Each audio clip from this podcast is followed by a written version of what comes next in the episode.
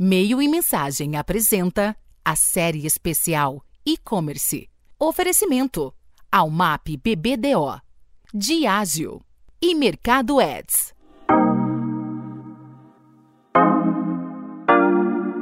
Olá, sejam bem-vindos. Eu sou a Thaís Farias e você está ouvindo a série E-Commerce de Meio e Mensagem. Nos últimos dois anos, a pandemia da Covid-19 atropelou os planos e levou o mercado a um salto de digitalização sem precedentes. Com esse cenário, o e-commerce avançou e muito. Segundo dados da Neltrust, no ano passado, o comércio eletrônico bateu recorde no Brasil, faturando 161 bilhões de reais. Isso representa um crescimento de 27% na comparação com 2020. De olho nos desafios e nas oportunidades que isso traz ao longo desses três episódios, nós vamos debater tendências que vêm transformando o setor e a maneira como as pessoas consomem. Para isso, hoje eu convido o Eric Daese, diretor-geral de Turbo e Territórios do RAP Brasil, o Lucas Reis, CEO da Zygon, e o Eduardo Yamashita, CEO da Gouveia Ecosystem.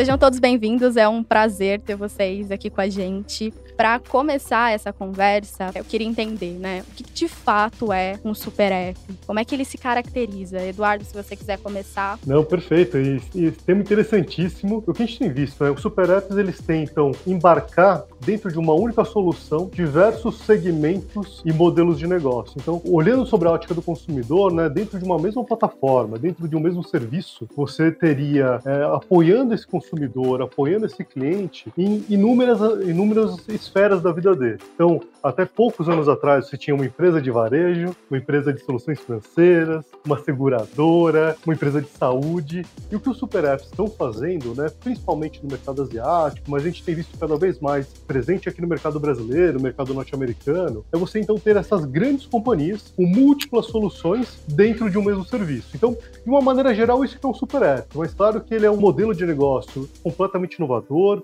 bastante complexo e que permite aí crescimento e uma escala que os modelos tradicionais de companhia não conseguem. Mas sobre a ótica do, do consumidor, é, na minha visão, é basicamente isso. Para além dessa questão da escala, quando a gente olha para um cenário né, de extrema competitividade como a gente tem hoje, quais são as outras possíveis vantagens competitivas de manter uma plataforma que oferece vários produtos e serviços? O que isso significa com relação aos dados, por exemplo, Lucas? Perfeito, né? O, a grande vantagem, pensando do ponto de vista da da empresa que oferece é de você fazer com que o usuário se habitue cada vez mais a te enxergar como solução, a não ter que pensar em outros, né? ter que abrir várias telas. O ideal é que o usuário abra suas telas várias vezes e que quanto mais usar o aplicativo, mais você conheça sobre hábitos de consumo e possa oferecer uma experiência cada vez melhor. Para o usuário, a ideia é justamente que ao ter um único aplicativo com várias soluções, você use menos memória do celular, você precisa se preocupar menos com logins e senhas e etc. Então, a ideia é realmente oferecer uma experiência melhor para o usuário. É, a gente vive num momento de economia da atenção, né? Então, difícil é captar a atenção. Quando eu tenho um aplicativo que resolve sua vida, concentra a sua atenção em mim. Então, esse seria o auge, né? O que o consumidor não precise pensar. Quando o Eduardo estava falando, eu me lembrei da frase de Jeff Bezos no início da Amazon, que ele dizia que a Amazon ia ser a loja de tudo. Então, o desafio dos super apps hoje é de ser o app de tudo, né? Que você consiga todos os serviços que você precisa com login e senha e com o único ícone no seu celular, você clica ali e você vai se resolver. Então é isso que está todo mundo buscando. Todo mundo não, tem vários players bem importantes buscando isso nesse momento. E vamos combinar que é um grande desafio, né? É, a gente está falando aqui sobre as vantagens, mas em paralelo eu queria saber do Eric, que tem essa experiência dentro de casa, quais são os desafios, até logísticos, por trás de uma operação como essa? É, sem dúvida, né? Acho que a gente, quando a gente pensa na, na, na nossa proposta de valor, né? Que a Rap já nasceu como com a proposta de ser um aplicativo que entregava de tudo. Né? No início era apenas um botão, que era o qualquer coisa, e os clientes né, pediam, então eu quero um produto de loja tal, ou do restaurante tal, ou da farmácia tal. E a partir dos pedidos, né, das palavras que que os, que os, consumidores estavam é, mais buscando, a gente foi então estabelecendo as nossas verticais de negócio, restaurantes, mercados, farmácias. Mas quando você coloca isso numa matriz né, de serviços que você presta, restaurante, mercado, farmácia, entrega ultra rápida, é, serviços financeiros e, e serviços de viagens, entretenimento, etc., uma matriz de, de, de serviços com a quantidade de cidades que você opera e, e, em negócios que são muitas vezes hiperlocais, né? Porque restaurantes eles são super locais, né? Acho que no, no, Brasil, assim, na América Latina de forma geral, mas no Brasil especificamente, né, as redes de mercado regionais são muito fortes. Então você precisa ter essa ótica hiperlocal. Então realmente quando você volta na matriz de, de serviços por, por região, a complexidade é, é, é exponencial, né? Então esse é realmente um, um, um grande desafio. Ao mesmo tempo você, acho que você está resolvendo tantos problemas né, para o usuário em um, em um, só aplicativo que dá outras vantagens de, de escala. Né? Então, por exemplo, no nosso caso, a gente consegue, com a nossa rede de entregadores parceiros, atender vários serviços. Então, uma, né, se a gente fosse um aplicativo só de um serviço, talvez a nossa a gente né, teria menos, menos escala com relação né, aos nossos entregadores parceiros e, e, e, por aí vai. Então, realmente adiciona muita complexidade, tem por de tecnologia, de logística, de presença regional, mas ao mesmo tempo tem, tem muitas vantagens, principalmente é, prestando esse serviço, resolvendo todos esses problemas, é, trazendo conveniência para o usuário. Um ponto que eu queria saber de vocês é que com uma operação né, tão vasta e tão complexa, como é que essa companhia pode garantir qualidade na experiência e, e evitar os atritos dos quais a gente vem falando tanto? Quais são os caminhos para isso? Eu acho que a gente. Esse é um ponto super importante, né? Porque no final das contas, você, você tem que efetivamente resolver um problema do usuário. Você não pode levar um problema né, para o usuário. E se ele faz um pedido e ele espera receber esse pedido integralmente, da maneira como ele pediu, no tempo prometido. E a barra dos clientes vai aumentando, né? Então, no início, você espera, sei lá, 15 anos atrás, esperava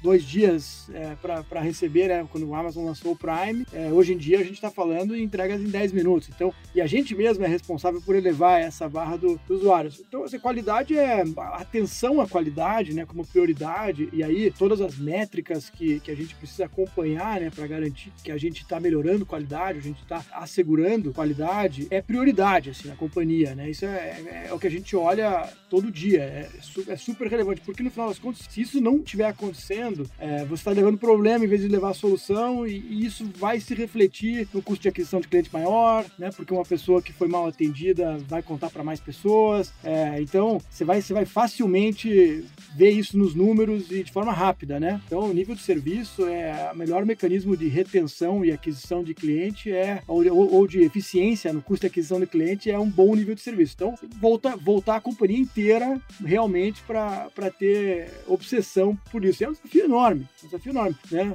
Ainda mais quando você se, se propõe a prestar é, uma gama de serviços distintos em várias regiões distintas. É, quando a gente para para pensar, né, que a quantidade de ordens que a gente faz, né, num, num dia e de serviços variados em regiões variadas, realmente é uma loucura a gente pensar que tudo isso acontece e que dá certo, né, no final, porque a gente tem que estar integrado com os nossos parceiros, às vezes é sistemas de tecnologia tem que tem que estar né, conversando, às vezes tem né, desafios nisso e, e conectado aos nossos, nossos entregadores, parceiros também. Então, realmente um desafio enorme e a gente precisa da companhia inteira é, olhando para isso todos os dias. Tentando te complementar aí, Eric, um ponto que a gente uh, discute muito aqui com os clientes, né, implementando super apps, implementando ecossistemas, né, é que os dados realmente, né, a visão do consumidor é o grande fio condutor que faz com que esses negócios possam ser bem-sucedidos, entregar um nível de serviço superior para esses clientes. Né? Então, essas empresas que não estão organizadas né, através de super apps ou, ou, ou ecossistemas, simplesmente não têm visibilidade desse nível de serviço para o consumidor, dessa,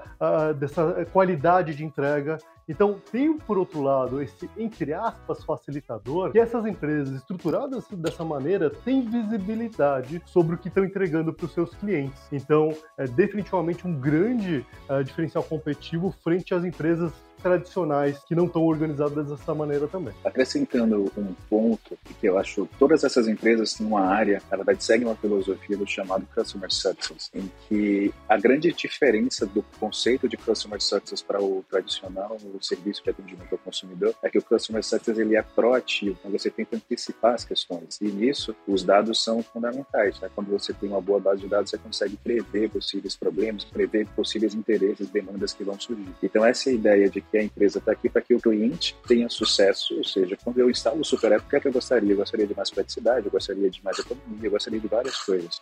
Então eu quero que o cliente tenha sucesso no propósito que fez ele instalar o meu aplicativo e para isso essa filosofia de promover o sucesso do cliente e me antecipar, tá um ou dois passos à frente do cliente é, é bastante importante. Então eu acho que tem a parte aí da, da porta para dentro da cultura, como o Eric falou, tem a questão de como os dados permitem que a gente ofereça uma boa experiência para o consumidor e essa filosofia, essa cultura de customer success, de pensar no cliente em primeiro lugar e de se antecipar os problemas do cliente, eu acho que a gente preenche bem aí tudo o que é preciso para tentar evitar os atritos e oferecer uma boa experiência. Aproveitando o, o gancho da proatividade, é, eu queria que vocês avaliassem, né? Especialmente quando a gente para para olhar a experiência do cliente, inovação, em que estágio de maturidade vocês acreditam que os super apps brasileiros estão? Para onde a gente pode evoluir? Olha, na minha visão, uh, estamos no meio do caminho, tá? Quando a gente olha o desenvolvimento global. O mercado mais desenvolvido na nossa avaliação é definitivamente o asiático, né? Sudeste asiático, principalmente China. O nível de desenvolvimento de maturidade, de serviços embarcados dentro desses aplicativos chineses é realmente impressionante. Agora, quando a gente olha o mercado europeu, o mercado norte-americano, nossa avaliação é que o mercado brasileiro está na frente desses mercados, tá? Então a gente tem players muito maduros aqui no mercado brasileiro, muito desenvolvidos. Então eu diria que a gente está no meio do caminho quando a gente olha globalmente uh, os diferentes estágios que tem hoje. Acrescentando o que o Eduardo falou, assim, eu diria talvez até que a gente esteja no caminho mais normal e que realmente China é um ponto fora da curva. Assim, né? assim, o, o, grande case de, de Super App eu acho que é o WeChat e é difícil bater. Assim. Então a gente tem uma região que está muito, muito para além da curva e o resto do mundo num outro padrão, digamos. Nesse segundo pelotão, acho que a gente está bem aí, como, como o Eduardo falou. Influencia isso também algumas características que são mais macro, né? Por exemplo, o WeChat começou como uma coisa realmente para interação social, o sistema bancário da China é diferente, a bancarização da China é diferente. A gente tem no Brasil o surgimento do Pix, que de certa forma até atrapalha o Super App, né, de alguma forma, porque já é uma, uma solução muito boa para você transferir dinheiro. Então, você tem aspectos que são mais macro, que influenciam no desenvolvimento, não é simplesmente a capacidade dos empreendedores e empreendedoras de criarem soluções. A gente tem questões políticas, regulatórias, tecnológicas, de adesão, questões sociais que influenciam nisso também. Mas, recapitulando, né, eu acho que China, especificamente, e Ásia, são ponto fora da curva por, as, por conjunturas lá do, desses países, mas quando a gente olha para o Ocidente, digamos assim, realmente concordo com o Eduardo de que o, o Brasil está num, bom ritmo e com boas empresas. Perfeito. Não, eu acho que concordo bastante com vocês e características né, socioeconômicas da nossa região também aqui na América Latina, falando para onde a gente opera e a gente tem níveis de desenvolvimento diferentes, mas realmente a gente consegue ter em vários aspectos, a gente tem serviços que comparados com os Estados Unidos, morei nos Estados Unidos e acho que a gente consegue ter, ter serviços ultra rápidos e convenientes em São Paulo ou, ou, ou em Lima ou em Bogotá, por exemplo, melhores do que a gente consegue encontrar em, em estados importantes, Estados Unidos ou na Europa. Então, acho que isso, com certeza, mas, mas realmente, acho que na China, por várias razões, ou na Ásia de forma geral, várias razões se desenvolveu muito, né? E, e até por outras razões, né? Do modelo que eles tinham antes e, e a migração para o digital. Agora, respondendo um outro pedaço da tua pergunta, que é aonde a gente está nesse caminho, é difícil avaliar, né? Mas a gente entende que tem tem, tem tanta coisa né, que dá para que dá para explorar. Acho, acho que tem, tem muitos caminhos que isso pode, pode levar. Então, acho que conteúdo, né, a gente conseguir linkar conteúdo, que acho que o share de atenção, como eu estava falando, é, é algo que está tá, tá super relevante, e ao mesmo tempo se conseguir conectar isso com, com o comércio, né? Com o link entre consumo de conteúdo e comércio, que é um pouco da proposta que a gente tem com o Quick Commerce, né? durante o consumo do conteúdo, do, do podcast ou do, do, jogo, você consegue ter consumo imediato de determinado produto, por exemplo. Então, isso eu acho que é uma fronteira ainda enorme a ser, a ser explorada, assim como outros serviços, adicionar mais serviços, né? A gente tem uma preocupação de escutar os clientes, mas aí eu lembro também de uma frase do Steve Jobs que ele fala, pô, acho que a gente escutar as necessidades dos clientes é fácil, o que é difícil é a gente é, criar a necessidade, a gente tentar trazer um produto para o mercado que nem o cliente sabe que ele precisa, né? É, então acho que aí, aí considerando isso, eu acho que tem realmente muita coisa pela frente aí nesse caminho, muita coisa interessante. Aqui vocês trazem os pontos tanto de, de criar essa necessidade quanto os próprios fatores macroeconômicos que a gente tem aqui no Brasil. E eu queria saber, a partir daí, quais vocês entendem como os principais desafios ou talvez os gargalos para que os super apps avancem ainda mais? Quais, quais seriam esses pontos de dor? Olha, na minha visão, tem poucos pontos eh, de dor aqui para avançar ou para impedir o crescimento, na verdade. Né? Então, claro, é bastante complexo. O, um dos grandes uh, pontos focais dos super, super aplicativos é, de fato, você ter a relevância para os seus consumidores, né? ter esse crescimento exponencial da base de clientes. Então a gente vê uma competição muito grande entre os próprios super aplicativos e os ecossistemas. Agora, quando a gente compara o, o modelo de super app, o modelo de ecossistema com os modelos tradicionais, a gente vê que realmente eles têm uma vantagem, conseguem abrir um, um diferencial competitivo, uma barreira de entrada muito grande para os varejistas e para as outras empresas que não estão organizadas dessa maneira. Então, na nossa avaliação, esse modelo de negócio vai prosperar e tem prosperado no mundo inteiro, e você passa a ter uma competição entre esses grandes players que estão atuando no mercado? Eu vou responder assim, objetivamente a pergunta, mas só para fazer um comentário quando a gente falou sobre criar demanda. Talvez a melhor expressão seja atender uma demanda que está latente, porque o consumidor sequer sabe que, aquilo pode ser resolvido. Falando em frases, tem a famosa frase do Henry Ford, que ele disse que se perguntasse para o cliente dele o que ele gostaria, o cliente diria que queria um cavalo mais rápido e não um carro. Por quê? Porque o cliente não conseguiria conceber um carro. Então a gente, as pessoas têm as necessidades e a gente apresenta para ela a solução. E aí quando a pessoa vê a solução, ela acha que é óbvio. Uau, eu sempre precisei disso e não, não sabia. E agora não consigo mais viver sem. É, eu concordo com o Eduardo assim de que não tem grandes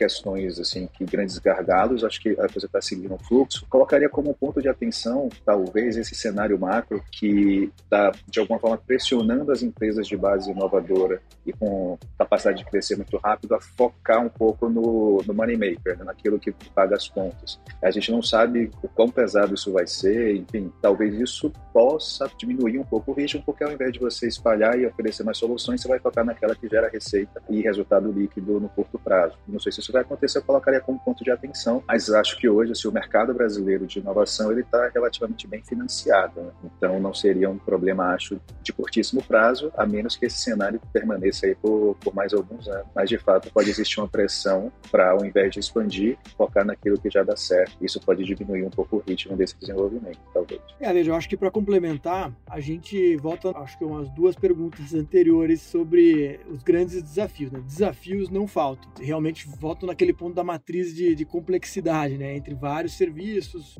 milhares de cidades, por exemplo, para você ter essa cobertura em todas as cidades. Então, acho que tem, tem realmente muito desafio de nível de serviço, de escalabilidade, etc., além dos desafios econômicos, porque no final das contas também é importante que seja um negócio, né? Você prova a proposta de valor com o cliente e aí depois você precisa provar que, que isso como negócio também. Então, acho que desafio realmente não falta. Mas aí também concordo com o Lucas que tem, acho, caminho enorme ainda de desenvolvimento e a gente tem um ecossistema de inovação que está ganhando força né, na região como um todo. A gente até, como Rap, acho que, que teve um papel muito importante nesse, nesse ecossistema, né? Na, na, somos como um dos primeiros, é o primeiro unicórnio da América Latina, um dos primeiros a, a receber né, funding dos fundos aí dos Estados Unidos, Europa.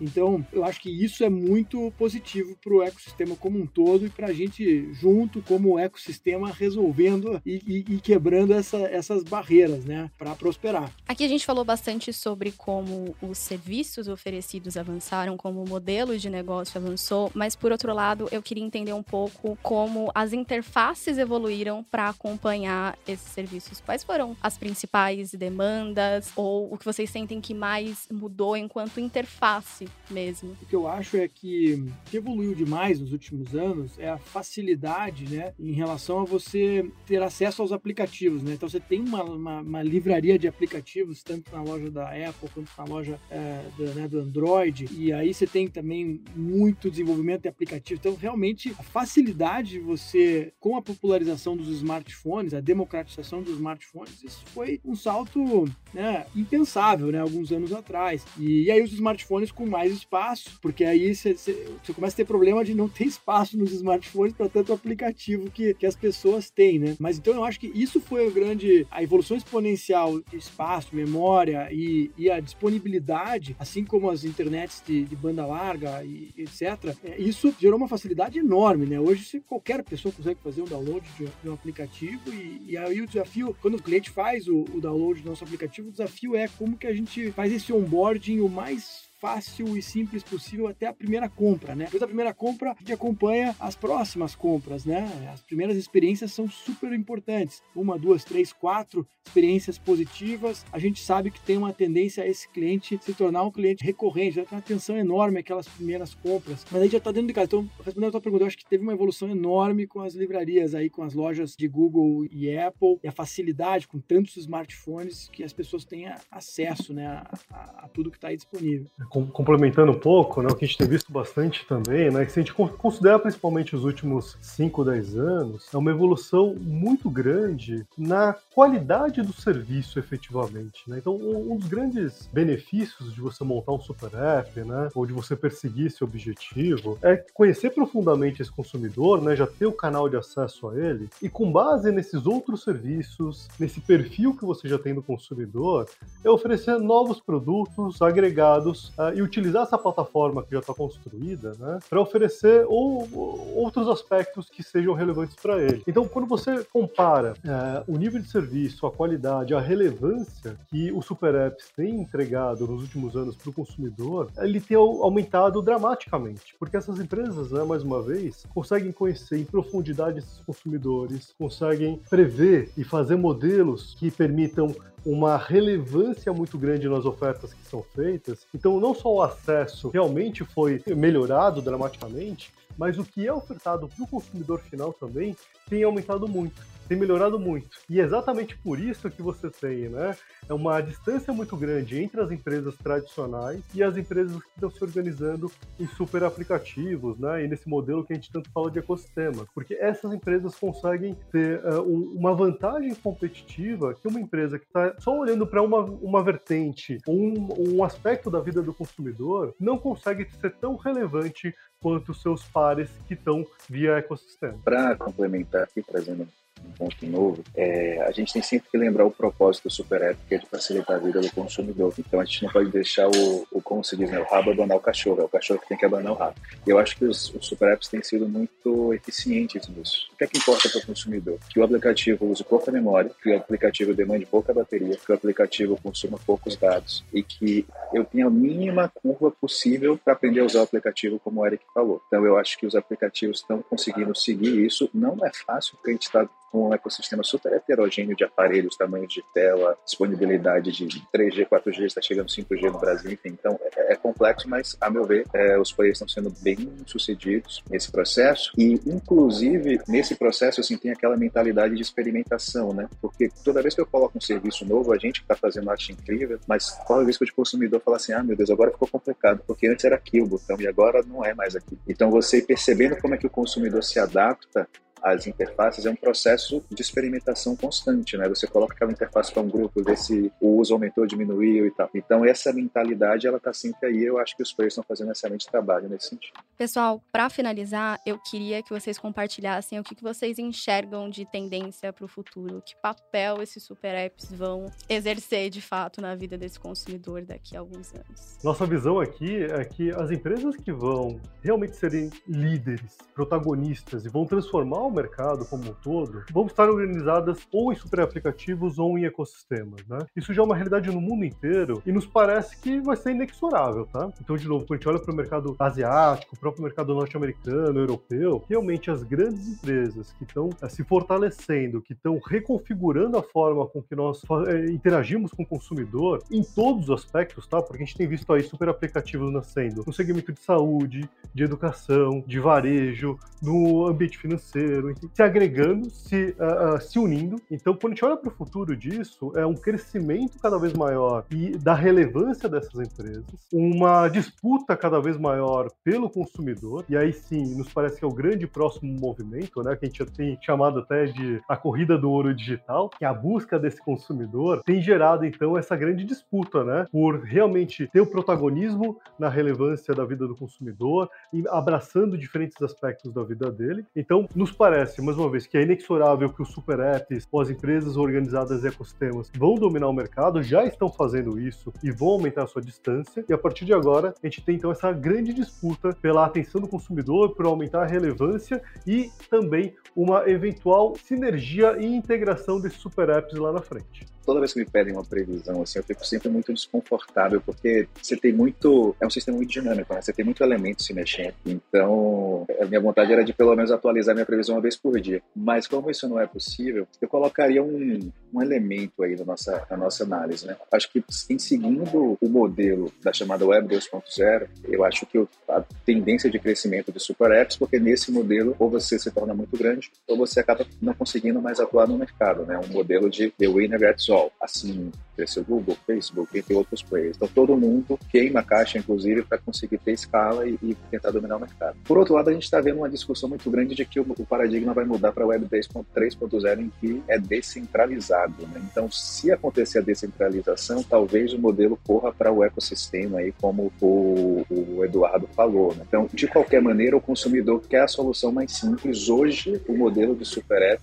ele parece uma, ele parece, ele tem sido uma boa solução e quanto mais ele crescer, melhor. Agora, várias coisas podem impactar nessa adoção ao longo do tempo. Né? Então, eu colocaria aí como é que a Web3 vai lidar com super apps, né? Se essa pressão por descentralizar vai acabar pressionando esse intermediário aqui, né? Que, que te, te conecta com vários serviços, né? Então, não saberia dizer, mas vou ficar acompanhando. A gente pode gravar de novo daqui a uma para se atualizar. É, não, são pontos muito bons aí. Pergunta muito boa, eu também tenho um desconforto enorme e, e, que, a, que o cenário tão dinâmico né, que a gente viveu nos últimos anos, inclusive, né, se a gente para para pensar com a pandemia e todos os efeitos que gerou. É, mas assim, no final, a gente tem uma aposta, assim, uma, uma, uma, crença de que tempo e conveniência são macro tendências, são tempo ativo mais escasso né, e democrático passa igual para todo mundo. E então, se a gente focar, né, para a gente não ficar também gastando muita energia em como que as coisas vão ser lá na frente, para a gente se posicionar, eu acho que se a gente focar mesmo em pensar nos nossos serviços, é, no sentido de trazer mais simplicidade, conveniência para a vida das pessoas, praticidade, eu acho que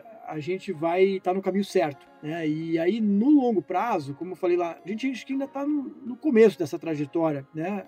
No longo prazo, serviço e, e tecnologia vão prosperar né, em relação a, a, aos demais, aos concorrentes. Então, acho que os melhores serviços com a melhor tecnologia é o que realmente vai, vai prevalecer. Então, é, é isso que a gente está focado. É difícil ficar pensando muito como vai ser, mas, mas realmente a gente adicionar mais serviços, se isso realmente trouxer praticidade para a vida das pessoas, devolver tempo, a gente fala isso, né? Nosso negócio, no fundo, é devolver tempo para as pessoas. E acho que isso tem um valor enorme mesmo. Você pensar nas nossas vidas, se a gente conseguir ter mais tempo de volta, realmente é muito, muito interessante. É uma proposta de valor muito real, né? Então é esse que acho que é o nosso, o nosso foco e é como que a gente traz essa, esse próximo serviço, essa próxima iniciativa que vai trazer ainda mais simplicidade e tempo para a vida das pessoas.